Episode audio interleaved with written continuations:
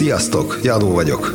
Közép-Európa első világra szóló podcast csatornáját hallgatjátok Magyarországról. Ez a Budapest.fm. Hi, my name is Ray, and you're listening to the number one podcast station in Central Europe, Budapest.fm, podcasting to the world from Hungary.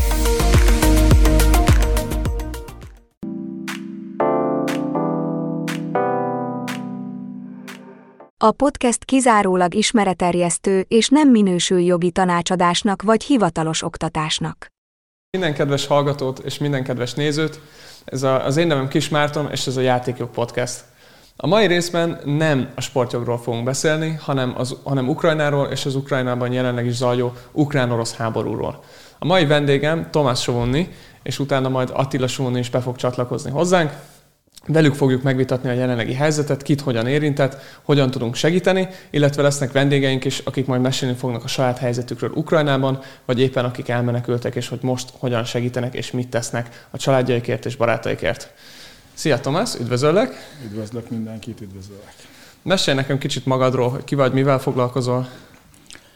Hát, Solomi Tomasz vagyok, labdarúgó voltam előző életemben, most éppen játékos ügynöként tevékenykedem, volt magyar labdarúgó válogatott, magyar bajnok, és külföldön is labdarúgó voltam. Köszönöm. A, a, a nézők és a, a hallgatók kedvéért elmondom, hogy Tomászról sokat dolgozunk együtt, jól ismerjük egymást, tehát nem azért kérdeztem, mert én nem ismerném, csak hogy bemutassuk őt mindenkinek. Viszont mivel ma nem a fociról fogunk beszélni, ezért azt szeretném megkérdezni, hogy ez ilyen helyzetben, amikor valami ilyesmi történik, akkor te, mint aki itt él mellette, itt él a háború mellett, hogy hogy élted meg, meg amikor ez megtörtént, akkor mi volt az első dolog, ami a fejedbe jött? Mire gondoltál? Hát sajnos nem az első háború, ami szomszédban zajlik nálam az életemben.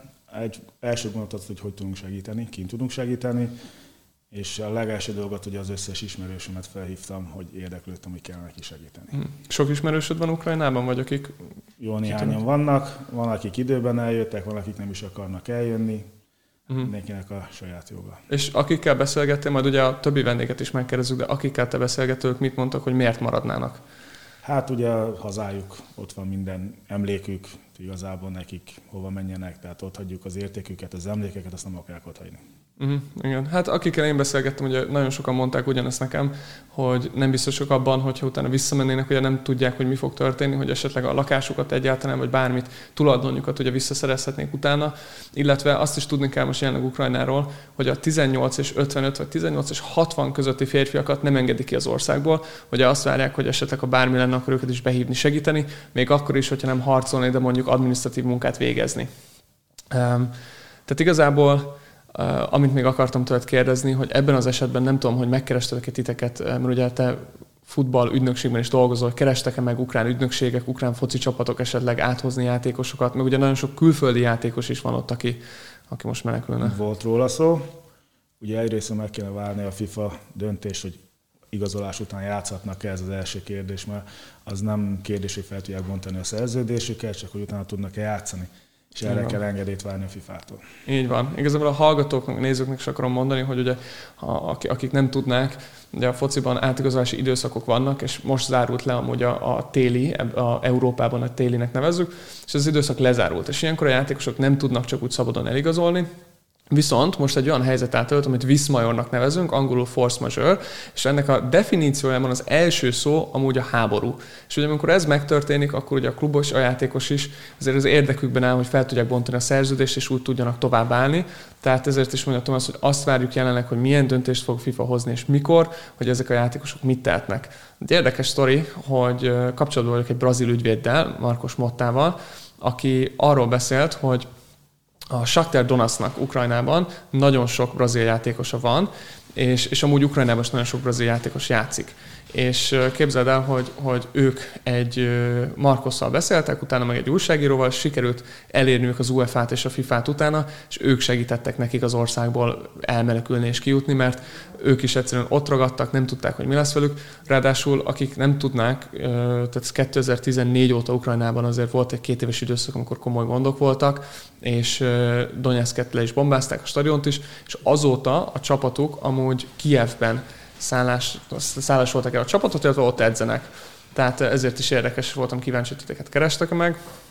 Azon kívül nem tudom, hogy nektek családban vagy ismerősök között, ugye mindjárt jön majd Attila, ő mesél még többet róla, hogy vannak, akiket közvetlenül érintett a, a helyzet? Hát a családban majd az Attila részéről, majd ő elmondja az ősztoriát. Nekünk ugye volt csapattársam is kim van, egy-két barát, van, aki nemrég költözött ki dolgozni, velük tartottuk a kapcsolatot, akinek volt ideje, időben eljött, örülünk, hogy épségben hazajöttek. És, és ők amúgy mit mondtak, akik ott maradtak jelenleg, mert mondtad, hogy többen maradnak, hogy ők mondtak valamit, hogy miben tudunk segíteni. Ugye a fő témája a mai podcastnek az lesz, hogy, hogy hogyan tudunk majd segíteni, és erről majd van is egy prezentáció linkenkről, amit megosztunk, de ők, ők mit mondtak neked személyesen? Hát uh, viccesen azt mondták, hogy imádkozzunk értük. Ja. Jelen pillanatban az elsőleges dolog, amit tudunk tenni, a háború után meglátjuk, miért tudunk segíteni. Persze, rendben van. Jó, gyorsan közben szeretném azt is elmondani, hogy kikkel fogunk majd találkozni, vagy kik lesznek azok a vendégek, akik remélhetőleg be tudnak csatlakozni, bár ugye sajnos tudjuk, hogy most jelenleg a kommunikáció nem olyan egyszerű, ugye az internet is, meg, meg a maga az általános kommunikáció is néha megszakad. Az első vendégünk Artyom Koszt, egy ukrán állampolgár, aki itt dolgozik Magyarországon már mióta, nekem volt csapattársam, hogy amatőr futballban, ő fog kicsit beszélni arról, hogy, hogy hogyan tudunk segíteni meg azok, akik átjönnek, illetve az ő saját tapasztalatáról. Utána lesz egy másik vendégünk, ez pedig Szergej Tárnapolszki. Ő volt osztálytársam Ukrajnában, és ő is arról fog mesélni, hogy mi volt az ő saját vélemény, tapasztalata, illetve az ő cége is jelenleg mit csinál, hogy, hogy segíteni tudjon. És akkor a harmadik és utolsó vendégünk egy másik volt osztálytársam, ez pedig Dana Moroz, és Dana időben elmenekült, és Szlovákiában szállt meg jelenleg, és ő is mesélni fog arról, hogy ő hogyan segíti a barátokat kint. Na, de meg is érkezett az következő vendégünk, Attila Sóni. Sziasztok, bocsánat a késésért. Semmi gond, semmi gond. Attilát lehet, hogy már páran ismeritek, hogy ő Budapest fm sok podcastet is csinál, és ő amúgy tapasztaltabb ebben, mint én. Szóval Isten hozott. Mesélj kérlek arról, hogy, hogy téged az az ukrán helyzet, te előre tudtad a témát, hogy hogyan és miként érintett, illetve vagy közvetlenül valakit a családban? Hát személyesen ugye is érintve vagyunk, ugyebár az én barátnőm felvidéki, ugyebár úgy mondom, mint hogy ez teljesen evidens lenne. Mm. Úgyhogy most az ő családtagjaik nálunk vannak ideiglenesen, és hát ki tudja meddig. Mm. Ilyen szempontból így vagyunk érintve, másrésztről viszont nem tudom kizárni a mindennapjaimból. Még azelőtt sem tudtam, hogy hozzánk kerültek. Hát, hogy egyre több emberrel beszélgetek ugye napi szinten, és mindenki, mindenkiben folyamatosan felmerül az, hogy ez hova tud még eszkalálódni, mi lesz a következő, ami, ami történni fog, és hogy mikor lesz egyáltalán vége, ha vége lesz. Uh-huh. Szóval um, szerintem ez nagyon sokban befolyásolja a mindennapjainkat, és uh-huh. a, a, talán sok esetben az emberek motivációját is, hogy uh-huh. miért. Na, azt látom, ma beszélgettem pont a minap az egy barátom, és ő azt mondta, hogy nem is tudja, hogy minek megy be dolgozni, hogy minek csinálja, amit csinál, mert uh-huh. lehet, hogy tök feleslegesen csinálja. Igen. De én úgy gondolom, hogy, hogy amíg lehet, az ember csinálja, amit tud, aztán, hogyha a dolgok rosszra, rosszra fordulnak, akkor, akkor, uh, akkor majd nyilván hát. Érdekes volt, bocsánat, közben csak Semmi. érdekes volt, amit felhoztál, mert ugye én is nagyon sok emberrel beszéltek, aki kint van, és egy, egy úriember, ugye, aki a, a minisztériumnak dolgozik Ukrajnában, és mondjuk katonaságon belül, csak ő, ő Kievből próbál segíteni, tehát irányítani a frontvonal lévőknek, és ő mondta ma nekem, hogy egy ilyen csoportban beszélgetés, hogy hogyan tudunk segíteni, és ő mondta nekem, hogy arra kell odafigyelnünk, hogy különböző helyeken különböző dolgokra van szükségük. Ugye van, ahol inkább gyógyszer kell, van, ahol inkább kötözőszerek, tehát ellátás, van, ahol olyat mondott, hogy nem is fegyver, meg nem is töltény, hanem tölténytartó. Uh-huh. Tehát, hogy, hogy ilyen, ilyen kis dolgok is kellenek. Hogy ezt átlagember nem biztos, hogy, hogy minden tud segíteni, de ami nagyon fontos volt, amit mondott, az az volt, hogy, hogy arra számítanak, hogy ez egy nagyon sokáig elhúzódó háború lesz, és hogy arra kell felkészülniük, hogy akik most akarnak segíteni meg adományozni, hogy nehogy azt érezzék, hogy most felkapták ezt a hullámot, és most akarnak mindent, mert később sokkal több szükség lesz arra esetleg, ha elhúzódik, amikor már az emberek meg a média elkezdi ezt elfelejteni arról mesél kérlek kicsit, mondta, hogy családon belül is volt valaki, mm. hogy amikor, meg ugye mielőtt átjöttek, hogy röviden, hogy nekik mi volt, milyen folyamat volt a döntéshozatal, azután, hogy hogyan tudtak átjönni a határon, meg ugye keresni nekik szállást, meg, meg mi volt azok a gondok, amiben beleütköztek? Hát ez úgy kezdődött, hogy először nem akartak jönni egyáltalán. Tehát azt tudni kell, hogy a családapa ő, ő kerekes székes, uh-huh. és egy négy és fél éves kislányuk van. Uh-huh. Illetve azt is érdemes tudni róluk, hogy ők befogadtak éppen egy kievi családot uh-huh. a házukba. Így ö, azt találták ki először, hogy, hogy maradnak, és akkor majd meglátják, hogy hogy alakulnak a dolgok. Aztán nyilván, ahogy így a folyamatok uh-huh. ö, nem lassultak, és nem enyhültek, így ö, úgy döntöttek, hogy akkor lehet, hogy az lenne a legbiztonságosabb, hogyha átjönnének. Uh-huh.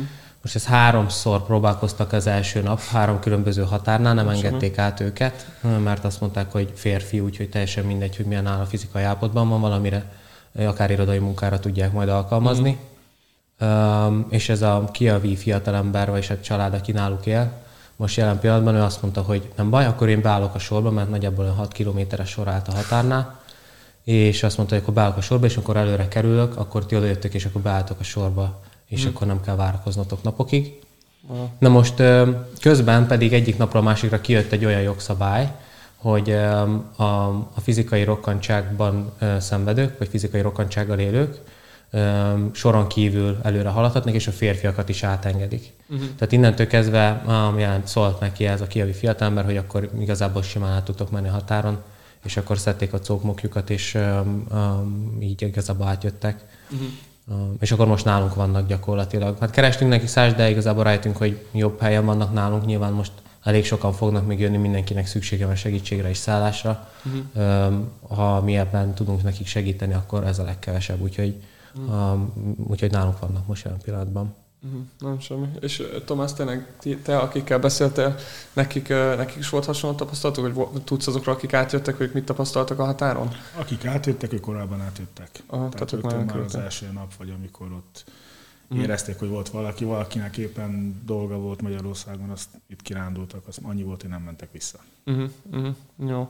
Um, amit én akartam még hogy mesélni ezzel kapcsolatos, azért is érdekes, amit mondtok, mert uh, sokan kérdezik azt, hogy mi van akkor, hogyha valaki ugye külföldi állampolgár, tehát hogy nem is feltétlenül ukrán, hanem mondjuk magyar, vagy, vagy legyen ő külföldi, aki ott van, és uh, nekem egy volt tanárom, egy amerikai férfi, pont Lemberg, Lembergben, tehát uh, Vovban volt Ukrajnában, és ő mondta, hogy uh, a lengyel határig eljutnia volt valami 20 óra, utána a határon átérni valami 12 óra, és ott ö, ugye Lengyelországon nagyon sokan mentek, tehát ott már nagyon nagy volt a tömeg, és ott arról beszélt, hogy az elején az volt a probléma, hogy mindenki tolni akart, tömeg volt, és hogy a gyerekeket muszáj voltak mind kiemelni, vagy oldalra rakni, vagy felemelni, és mondta, hogy neki is a lába beragadt egy pillanatban, tehát nagyon közel volt az, hogy, hogy át, át, átmenjenek rajta és széttapossák, de szerencsére ki tudta húzni, és utána ki is állt a sorból, és mondta, hogy egy fél napot várt, mire újra bemert állni a sorba, hogy kimenjen, de addigra azért a határon ott rendet tettek, és elmondták az embereknek, hogy mindenkit át fognak engedni, biztonságban vannak, tehát nem kell, nem kell tolongani.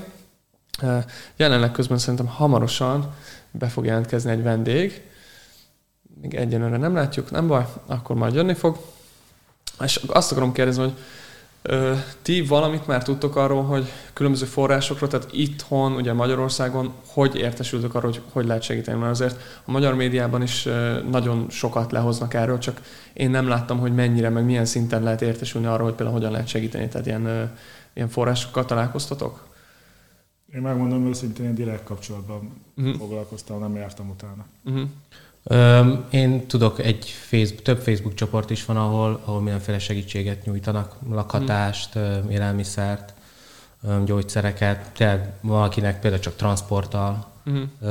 amivel tudnak segítenek emberek. Azt hiszem ez a legnagyobb csoport. Segítségnyújtás Ukrajna, talán mm. ez a neve.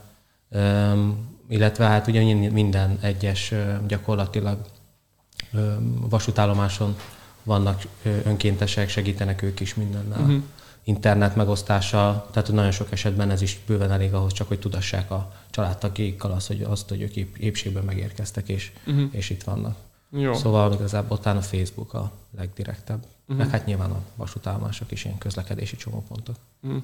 Nekem is volt egy nagyon jó, hát nem akarom azt, hogy nagyon tapasztalat, de, de jól esett, mert ugye nekem is, tehát hogy sportokkal foglalkozunk, meg, meg orosz nyelvi területen, illetve ukrán nyelvű, tehát a keleten területekkel sokat foglalkozunk, és én olyanba futottam bele, hogy egy, egy ügyfelünk, egy ukrán edző, ugye ők Nyipro, Petrovskból indultak el a, a feleségével és a két kislányával, és az egyik kislány azt hiszem két-három év között, a másik pedig pont ilyen első osztályú, első osztályos, és őket a nyugatinál vártam, utána elvittem őket hotelba, most most pénteken viszem is őket majd a reptérre, és ott, ott volt ez az élmény nagyon jó, hogy tényleg én is oda mentem, találkoztam önkéntesekkel, és az önkéntesek nekem is, pedig nem is voltam menekült, azonnal segítették megnézni, hogy esetleg melyik vonaton vannak, mikor érkezhetnek, mit érdemes tudni várni, és utána, ahogy találkoztam is velük, tényleg minden rendben volt, ők mondták nekem, hogy amúgy nagyon jól esett nekik, hogy, hogy a határon is, illetve mindenütt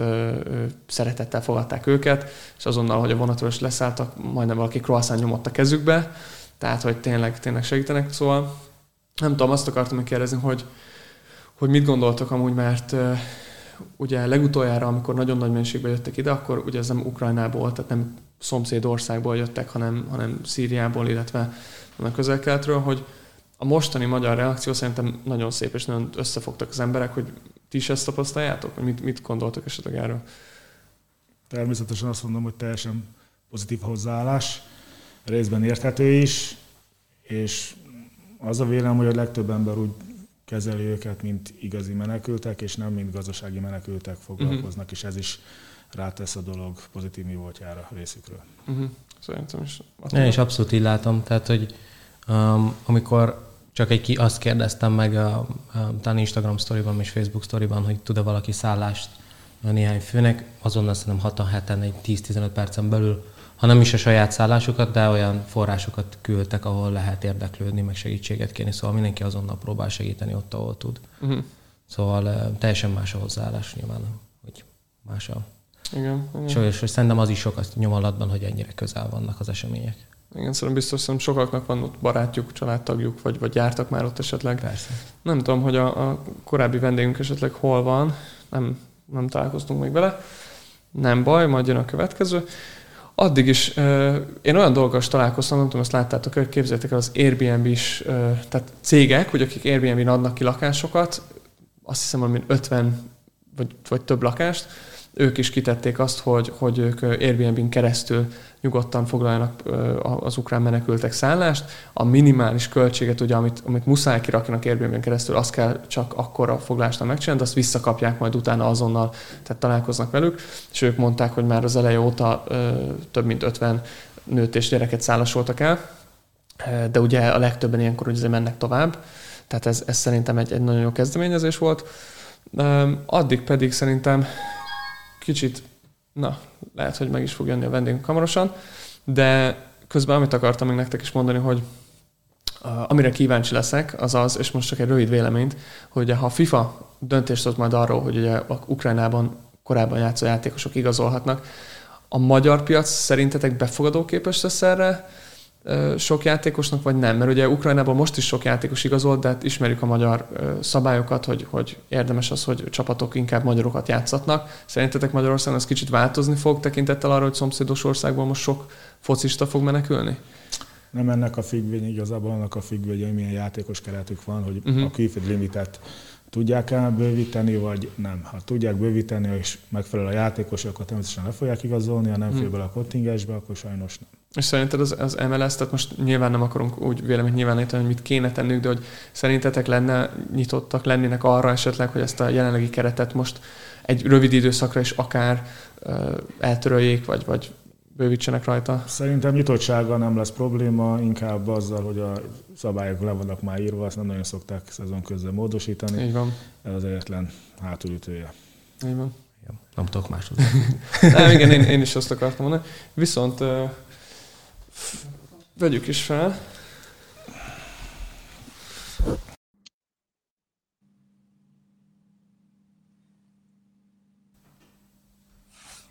Yeah. Hey, can you can you hear us? Um, yes. Hi, Marcy. Yes, I can hear you now.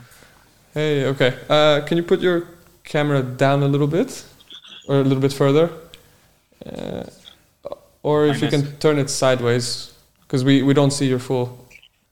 Yeah, that's perfect. Oh. Okay. Okay. So first of all, thank you for for coming on the show. Um, we're we're very grateful that you're here. Can you please tell us a little bit just about your story currently, what happened, you know, what you're doing in Budapest, and and how you're affected? Yeah, sure. Thanks for having me on the show. Um, uh, I'm I'm living in Budapest for seven years already. I moved here in 2013. Um, and working for worked for different companies here, mostly international. Mm-hmm. And um, I'm initially from Ukraine, My parents are from uh, the city. I was born in the city which is on the border with Russia. And they currently are blocked there. Um, uh, but then I moved to Kiev, and then from Kiev I moved here. So my my wife family is from Kiev, and uh, and uh, so for seven years I was living here, but I still have a lot of friends. My family is there, and uh, it's heartbreaking to watch what's happening Mhm. out there. And um, I, I, I, I'm, I'm, I'm, I'm really sad, and it's a really stressful time for for everybody who is living abroad, mm, because not everyone can bring their relatives and make sure that they are safe. Yeah. Um, my family, my family, part of my family is already uh, safe, and uh, hmm uh, they moved to Europe uh, uh, when they had the opportunity. Uh, the rest, my, my parents, is unfortunately not possible. They, they cannot leave that part of the Ukraine for the moment. So uh, I I I uh, um, uh, but for for time for, for time being they, they are in the area which is not uh, affected by the war. So they are let's That's- say that's very good to but, hear. Yeah, but anyway, it's a it's a it's a really uh, uh, strange to discuss this kind of things in uh, 2022 that uh, it might be um, shortage of food or, or something. So I, I hope that uh, that uh, the situation will improve uh, from humanitarian side and uh, there will be no uh, risk to the civilian people Mhm. that they will not have enough supply or something. Uh, because currently access to that city is, is uh, limited. So, so let's say uh, you cannot move out or move in since because there are a lot of military actions around. Uh, Mm. Let's say 20. Can you tell me briefly, since you you're also in touch with with your parents and uh, family, there's can you tell us how we in Hungary, because you know, just so that everybody knows, you know, we were teammates in, in an expat league here in, in Budapest, and um, oh, I, I think the video has cut out shortly. Yeah, he cut out. Okay. Um,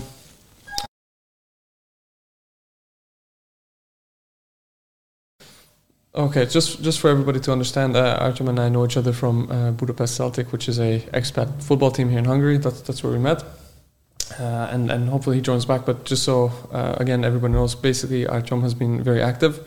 He's the one who showed us this Airbnb um, project that currently going on. He's also been helping us with. Um, oh, you're back, Kate. Can you hear us? Yeah, I'm here. Yeah, I can hear. Yeah, sorry. Okay, so I was just explaining to everybody that uh, that we were teammates and that you're already very active in trying to help. And can you tell us, you know, two aspects? One is people here in Hungary. You know, what do you think is, is the best way to help? And again, you know, we know that maybe it's about shelter and and maybe helping them drive. But what do you think? You know, people when they arrive, what do you think they need the most? And then secondly, is there anything that we can do? Um, how we can share? I saw that you shared the the link to the National Bank of Ukraine you know what do you think is, is a good way to actually help what do your parents say that, that we could help uh, to make their situation easier Look, I think I think first of all the, the most important thing is uh, to not to stay aside from the situation because uh, this what happens now. This is really uh, such a such a historical moment when we Mhm. we we should show our uh, respect to the human rights and and uh, to to, to, to, clearly show that we are against war, that we are Ukraine is peaceful country, and we are really appreciating the support we are getting now from from Europe. Uh, we Mhm. didn't start the war, but we need the help of people, and people who are suffering they need most. Uh, you know, I think the best way is to, to act locally, uh, to, to, to act Mhm. small. If you can, if you can bring uh, items which are needed to the collection center here on uh, High Shutsovan. This is a Ukrainian Cultural Center. They have Mhm. a list of things which are required. You can check it online. There are multiple Facebook groups, also information online which is needed and required at the moment. Uh, there is a actually request for, for batteries, for lamps, for for food, uh, especially baby food, baby formula, um, clothes, shoes, because people are coming with, with one pair of shoes, for example hmm or one pair of jeans. So it might it might happen that uh, your old shoes or your old jeans can be really useful. So you can go there and you check or check online what is the current requirement. It can change.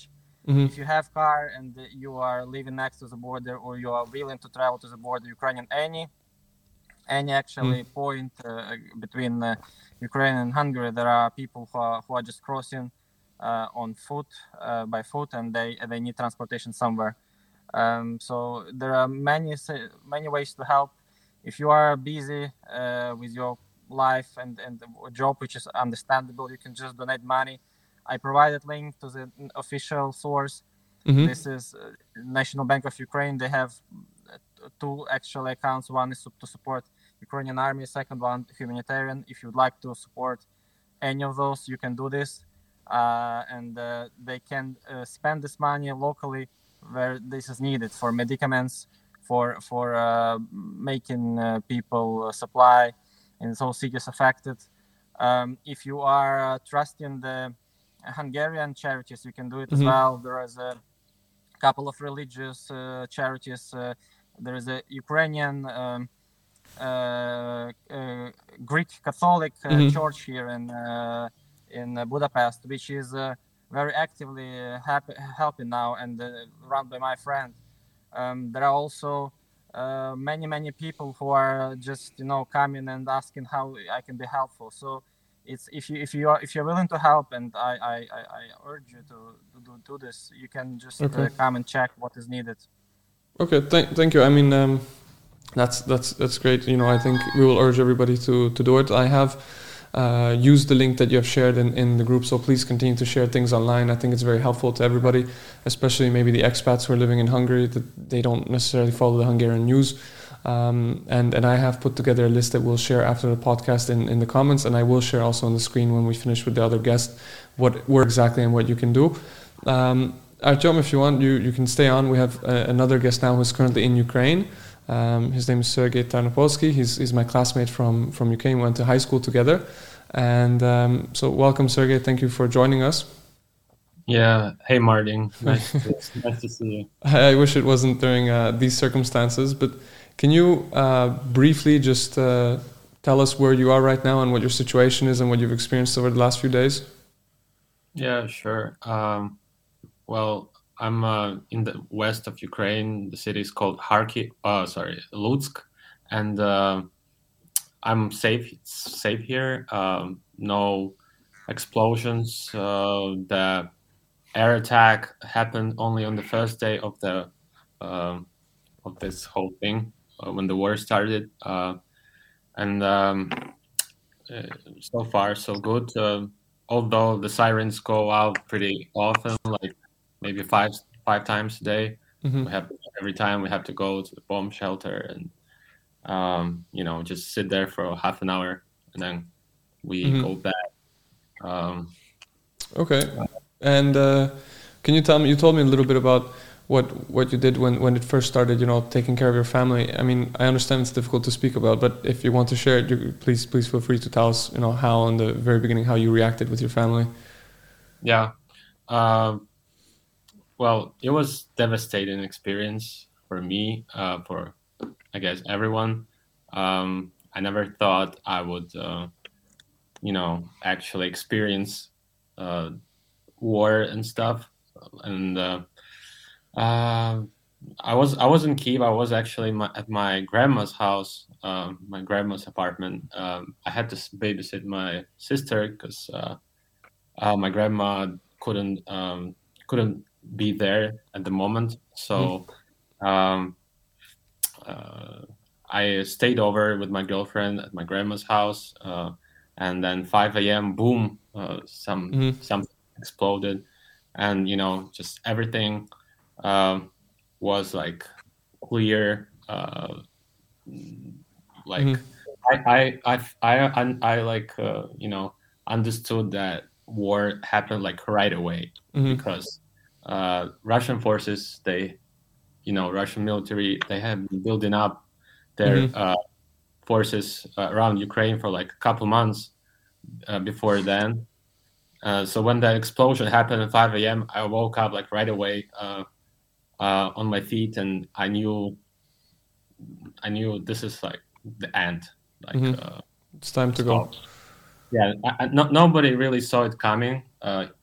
even though you know uh, the U.S., the West, they told us, they warned us that Russia is going to invade Ukraine, but no, nobody actually thought that it could be a reality.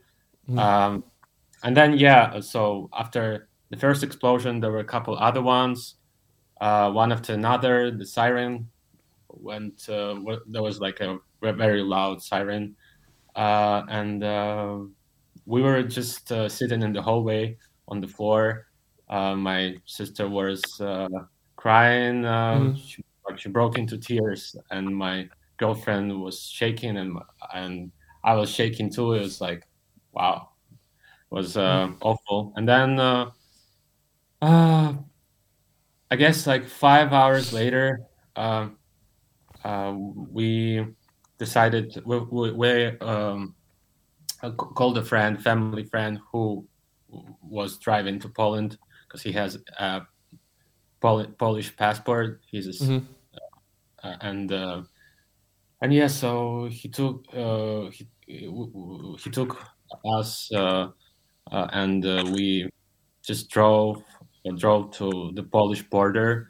Um, as soon as we got there, there was a huge line of cars, um, and uh, ever uh, and I uh, I realized that I they wouldn't let me out of the country because mm. I'm you know I'm uh, 26 and uh, uh, you know it's the, the the the law has has already been had already been uh, enacted so mm-hmm. uh, that's why I just um, left my sister with uh, my family friend and me and my girlfriend we went back to um, uh, we went back to the n- nearby city which was Lutsk mm-hmm. and we settled here uh, inside this nice hotel. Mm. Uh, yeah, so that's basically it. Yeah. So, so for our understanding now, you're you're with your girlfriend there, but your grandmother and, and parents and and the little sister they're safe. They're out of Ukraine at the moment. Uh, my yeah, not everyone. Uh, my mom and she had already been in Israel mm-hmm. before mm-hmm. this war started. Uh, and yeah, uh, my so my sister, my grandma, they're okay, they're fine. Mm-hmm. Uh, but you know, my dad and uh, the rest of my family, like grandpas and uncles, whatever, they still here in Ukraine, different parts of Ukraine. Most people moved to the west, mm-hmm. western cities, um, because here there are almost no attacks, nothing's happening mm-hmm. other than you know sirens and okay. and like people kind of like panicking. Uh, what I'm surprised, I'm surprised by how. Uh, I just want to say how how I'm uh, surprised in a good way um, by the amount of uh, unity that I'm seeing right now, um, and uh, you know just how every single person uh, does volunteers and does something to help our army, to help mm. each other. Everyone is very supportive, and uh, mm, that's uh, that's what I, that, that's I don't know. That's something just kind of special okay. for not just for me, but I think for every Ukrainian right now because uh, the the unity is uh, is really out there. Can Can you tell me? We we spoke to Artyom um, who he he told us about how we can help here in Hungary, gave us a lot of good information, told us about how we can donate to to Ukraine as well uh, through the National Bank. You told me also that you're doing a project for for your company or with with your company. Can you tell us a little bit about that as well? Yeah, sure. So um, the, my um, as uh, C- CEO of my company, he um, decided to start this uh, fundraiser uh, and uh, collect money to provide humanitarian help for everyone who is uh, hiding in, in, in bomb shelters. So like here at the West, uh, it's kind of safe here, but uh, if you think about other mm-hmm. the rest of the country, the, there's still so many people in Kiev and Kharkiv and all those people that are being bombed right now, and uh, many people are just like living in these bomb shelters in their basements and stuff. Mm. So um, our organization that we are uh, uh, starting is uh, focused on helping those people uh, in any way we can. So mm-hmm. we raise funds, and then we uh, have a team, an operational team different parts of Ukraine, and they basically drive uh, drive to uh, different to whoever needs help, mm. get all the medical supplies, food, water. Um, maybe someone needs, a, you know, like like a, a logistics solution. Like I'm, I'm saying, like uh, someone needs a car to go to a safe place. Um, we help with that, um, and uh, I will share. Uh, so it's called Helping Helping Hands. Mm-hmm. Uh, I'll, I'll, share I'll share the link with you. Please do. Uh, after, uh, if you can share it with your friends or whoever is gonna watch this thing, uh, that would be great. Um, okay. Yeah, uh, it's what I want to say. Also, is how many companies uh, they weren't prepared for this. I'm, I'm talking like many companies in Ukraine they weren't prepared for this uh, war thing, and uh, uh, you know like um, they they the HR the HRs at every there are many IT companies in Ukraine, right? And um, many many software development companies here. I work for one as well.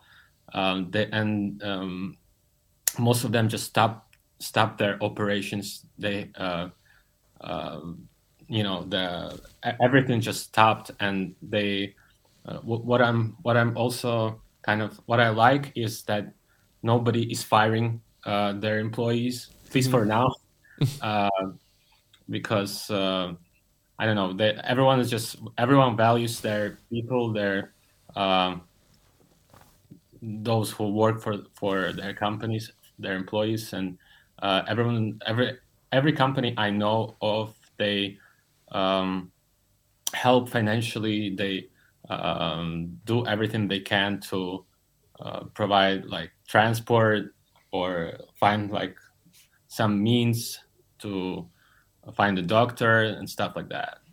So uh, everyone everyone is very supportive here, and uh, yeah. Okay. I, I, I really appreciate hearing that. I mean, I, I think we experienced that here, and, and I experienced it through friends as well. That everyone is supporting each other and everyone's in touch. Um, they're trying to help their friends and everyone that they can. But as you see now, we've, we're joined by Dana, another uh, classmate of ours from high school. Um, Dana is currently in Slovakia. Uh, I don't know if Artem you're still on, but uh, Sergey and Artem, uh, if you if you want to stay on, please do. Um, Dana, can you tell us a little bit also about where you are and, and when you decided to leave? Because you were among one of the very first few people that I know that that uh, decided that, that you should go. So can you tell us a little bit about your experience?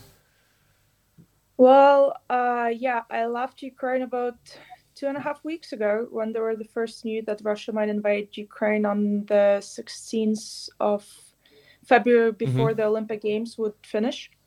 And so, since I can work remotely, um, I've decided to take this step, I guess. Mm-hmm. And for the first week or so, it just felt that, oh, yeah, maybe that was like stupid or so. Maybe I could be in Ukraine with my family, and etc. Because they all stayed there.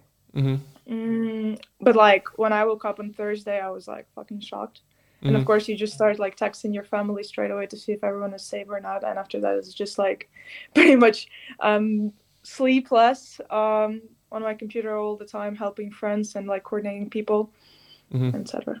So it's um, it's definitely one of those things that you you wake up to and you wish you wouldn't say that uh, I was right. Um, can yeah. you also tell me a little bit, just so that others understand around the world what it's like because you and I spoke about this back in September that you were switching jobs, that you were looking for a career, you had a lot of plans, and then you did find a job. Uh, you, you started working something new. So what's the situation there? I mean, Sergey just mentioned that companies are, are keeping their people on and and even if they are not working, they are trying to stay with everyone. So what's your experience with your company right now? What are what are they doing? And, and yeah, please well, tell us. It it took them a bit some time to provide a response mm-hmm. uh, like an official response of what's like what company is going to do and honestly it was very upsetting uh, because of course like especially Thursday and Friday, I couldn't really work. I was super stressed because my family was still in Kiev and they couldn't really leave because uh, my brother's family is living in Hostomel, and this Mhm. is where next to the Antonov airport, like all the actions were taking um, place. And um, but like I also like work wasn't a priority at that point of time, and it kind of still is not. Uh, at this at this time, my company, I think on Monday it was, they created a fund hmm with around like one million dollars for the humanitarian aid, and we also started like our own. I don't know how do you call it when you just like when you we tried to find the volunteers to help to help people that are Mhm. requesting it at this point of time. hmm Okay, that's that's very good. Please, if, if you have any links to that, send it as well. I know Sergey's company is also working on things, and I asked them to provide it so that we can share it later. Um, I, I did put together a list of things to share. Can you tell me also? for- yeah. Yeah, I just wanted to say that at this point in time we are allowed to get donation only in, in crypto Okay. because we're doing it just privately from our company without like an organized like fund or something, you know. Okay, I, I think that's very interesting if if uh, if you share that because for the viewers and listeners, you know, Donna's working for a company in crypto and she's a um, sorry, you're, a- you're Product manager. product manager. That's the word. I was going to say project, but it's product manager. So this is very interesting that we'll definitely share because I think in the modern world this is one of the most interesting things that you can actually donate through crypto. Um, and, and that you can help that way as well. Also, because a lot of the currencies, well, I mean, we know the ruble, but all of the currencies like the Hungarian forint increased by 10% um, just in over the few days. So people might not be able to donate as much, but the crypto world actually has gone up. So people who have assets in crypto would be able to to provide without any significant loss. And again, I'm not an economist, but that's what I see right now. But can you also tell us a bit about, and again, Sergey, after please also give us your thoughts as how you think we can help. I mean, those here in Hungary, on one hand, we're receiving people who are coming. You know, I'm also trying to host families and people who are trying to either get back to Ukraine to their families or leaving Ukraine. But what's the other aspect of what you think we can provide? Because you and I are also part of, uh, you know, WhatsApp chat with friends trying to, to help. But what do you think is the most important that we can do? Uh, you asking me or Uh, both both of you. Uh, well, I'll, I I think that uh, mm, uh, you know the world. Everyone pretty much knows about this war. Uh, everyone talks about it. Uh, if you look at the, um, uh, if you go to New York Times, the front pages, everything is about Ukraine. Um, so I don't think that spreading the world is. Much help because everybody already knows about this thing. Um, what I think that would actually help is uh, um, money, donating, obviously donating money. Uh, that's that's the that's an obvious one. Uh, secondly, I think that uh, if you mm, find means to uh, provide us with, um, you know, like kind of uh, uh, all, all those uh, supplies uh, like water um, i don't know like military supplies humanitarian supplies if you can find a way or maybe start an organization that can deliver all these supplies to ukraine that would be real help out there um, Okay, so you know. logistical support.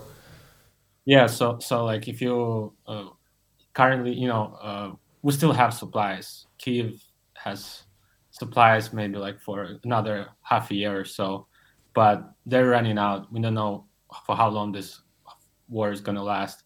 And uh, if you find means to uh, uh, logistical means to deliver this all these supplies i'm talking humanitarian or military Mhm. to us that that would be uh, very helpful. Okay. uh, that's the second one, and the third one, I guess, would be uh, railing, railing your government. But I don't, I don't know if, if even you know, uh, railing is much help right now because uh, everyone's already supporting us, every government.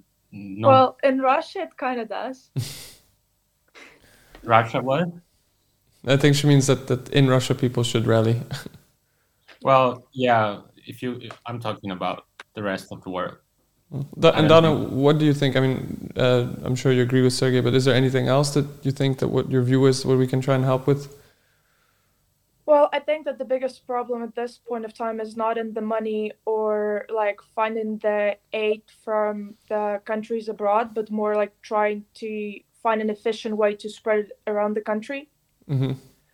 Because from what I've heard, like my friend, like there is a lot of money at this point of time coming to Ukraine, Mhm. mm, but it's harder to find like ways to buy something and Nope, uh, we lost you for a second. There's no voice. Yeah, I can hear.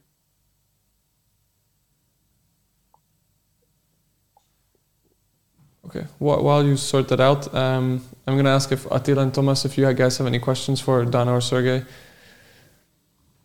Um, myself, um, I, I really, I'm, I, I, I cannot really ask anything because you covered much of the thing. But uh, uh, my question would be that how do you see yourself tackling li- this issue um, in the emotional part of it?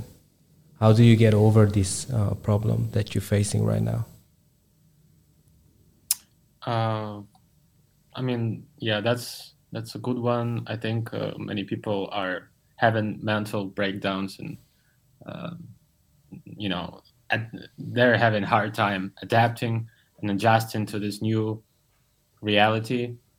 Um, so uh, uh, obviously, the first one is uh, see a uh, uh, like get um, therapy, see a therapist. It's like uh, you know, uh, it's like, like maybe a psychiatrist uh, or uh, so basically someone who can you know go through this, who knows how to help, and uh, uh, that's the first one. And also, I think uh, just uh, w- watching less news and uh, trying to do something Mhm. uh, not like uh, scroll through your feed every time and uh, read about every single uh, thing that's happening because it's happening like every every like I, I, would- I would say like every five minutes some um, we, we get news we get all these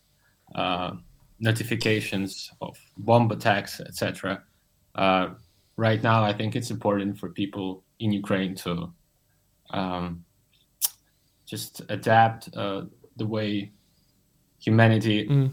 always adapted uh, to new circumstances and um, if and you know keep keep doing something working keep keep doing workouts um, like me myself uh, i don't know i can't tell i can't talk for speak for other for everyone but me myself uh, i it's very uh, healing for me to just work uh, organize this uh, organ uh, charity thing Mhm. fundraiser uh, that's what i'm doing right now uh, i'm not thinking about war or this uh, i'm just i'm just thinking about how to help everyone and collect more money uh, and Okay. when you're so when you're busy you it's it's uh, it keeps you keeps you going So keeping yourself busy keeps you sane.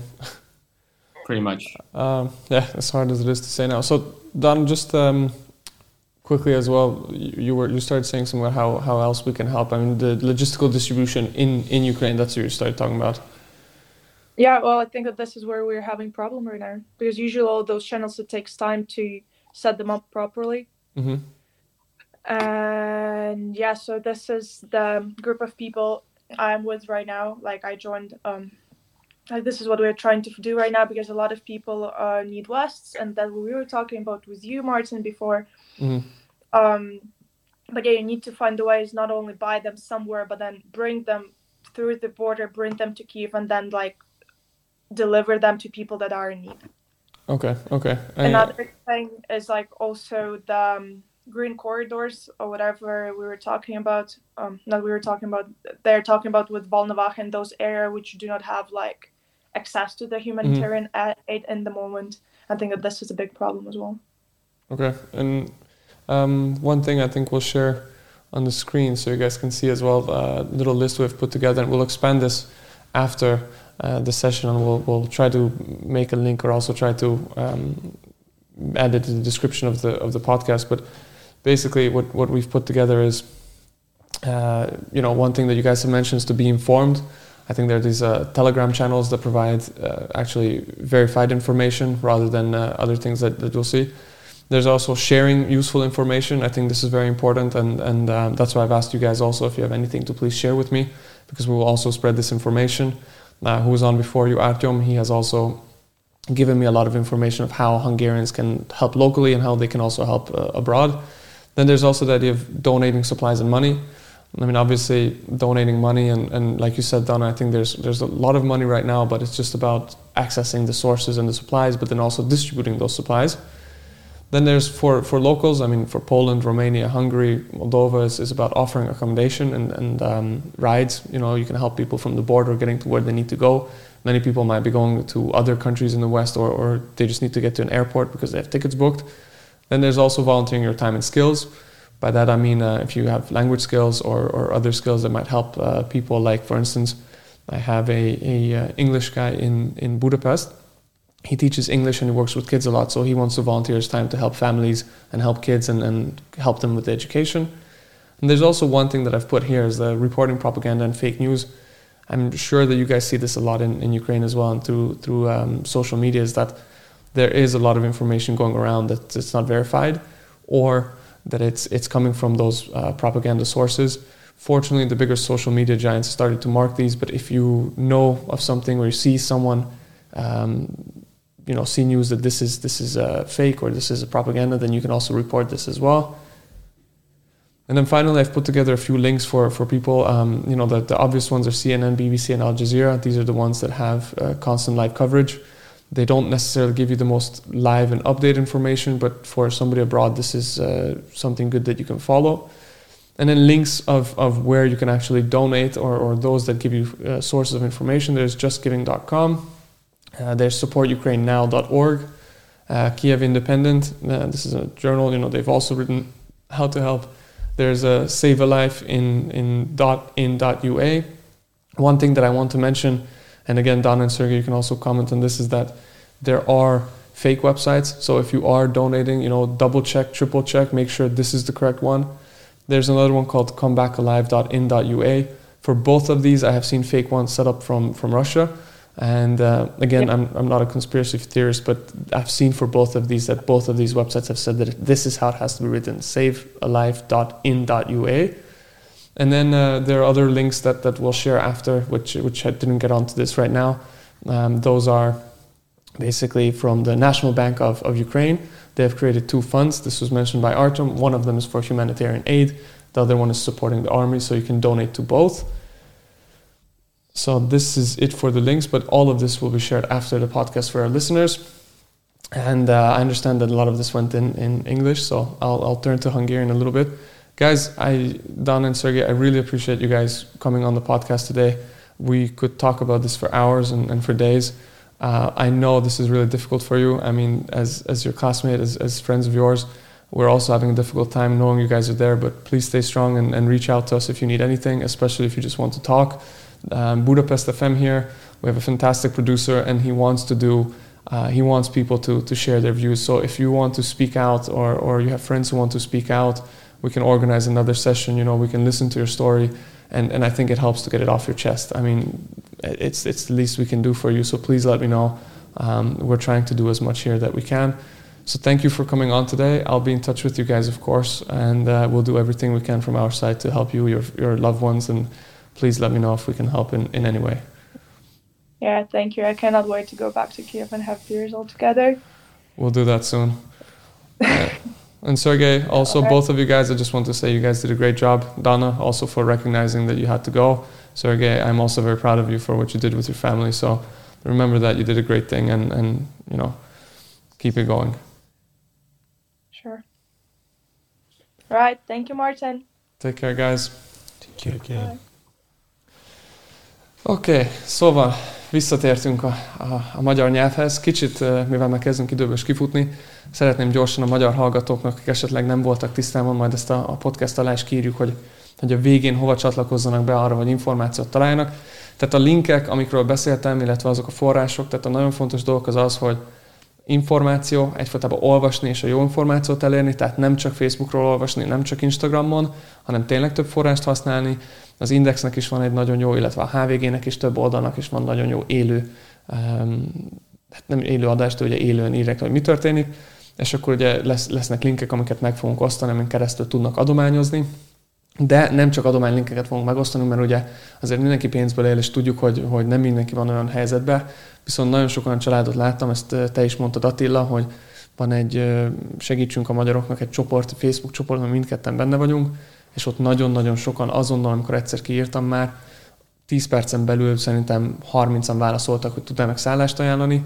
Vannak nagyon sok, akik nem csak szállást, de esetleg tudnak abban segíteni, hogy elmennek értük, vagy kocsival segítenek. Vannak, akik tudnak esetleg matracokat odaadni, és a nyugati állomásnál is azt láttam, hogy egyfolytában érkeznek emberek, hoznak vizeket, szendvicseket, olyan szendvicseket készítenek, amik látszik, hogy szeretetből, mert ezek olyanok, amiket még az iskolai programokra hoztak, hogy van rajta egy kis szalámi, egy kis sajt, egy kis mustár is, egy kis zöldség is, tehát tényleg szeretetből rakták össze. Mielőtt végeznénk még ma, elnézést kérek, hogy, hogy annyira nem tudtalak titeket megszólaltatni, miközben itt meséltek, de hogy mi, mi az, amit ebből most levontok, hogy, hogy beszéltetek velük, hogy mit adnátok, vagy mit mondanátok még most? Elsősorban jelen helyzetben nem tudunk másképp segíteni, innen emocionális támogatás a legfontosabb, utána, ahol tudunk segíteni, ott kell segítenünk. Így van. Pontosan. Hát igazából mindenki a maga tőle tehetőt azt meg tudja tenni. Ha ideje van, akkor, akkor önkéntesként tud segíteni. Ha lakhatásban, ha bármi másban tud, akkor pedig azzal tudja őket támogatni. Úgyhogy igazából szerintem mindenki a maga keretein belül tud, amit tud, abban tud segíteni az embereknek, azt tegye meg. Jó, nem van. Hát én is teljesen egyetértek veletek, és és végezetül szerintem lehet, hogy lesz majd még egy részünk, amikor a FIFA is döntést hoz arról, hogy a játékosokkal, hogy ők mehetnek-e külföldre, regisztrálhatnak-e, akkor szerintem újra fogunk erről beszélni, hogy akkor abban mi, akik a sportban dolgoznak, esetleg hogyan tudunk segíteni, és mit tudunk tenni.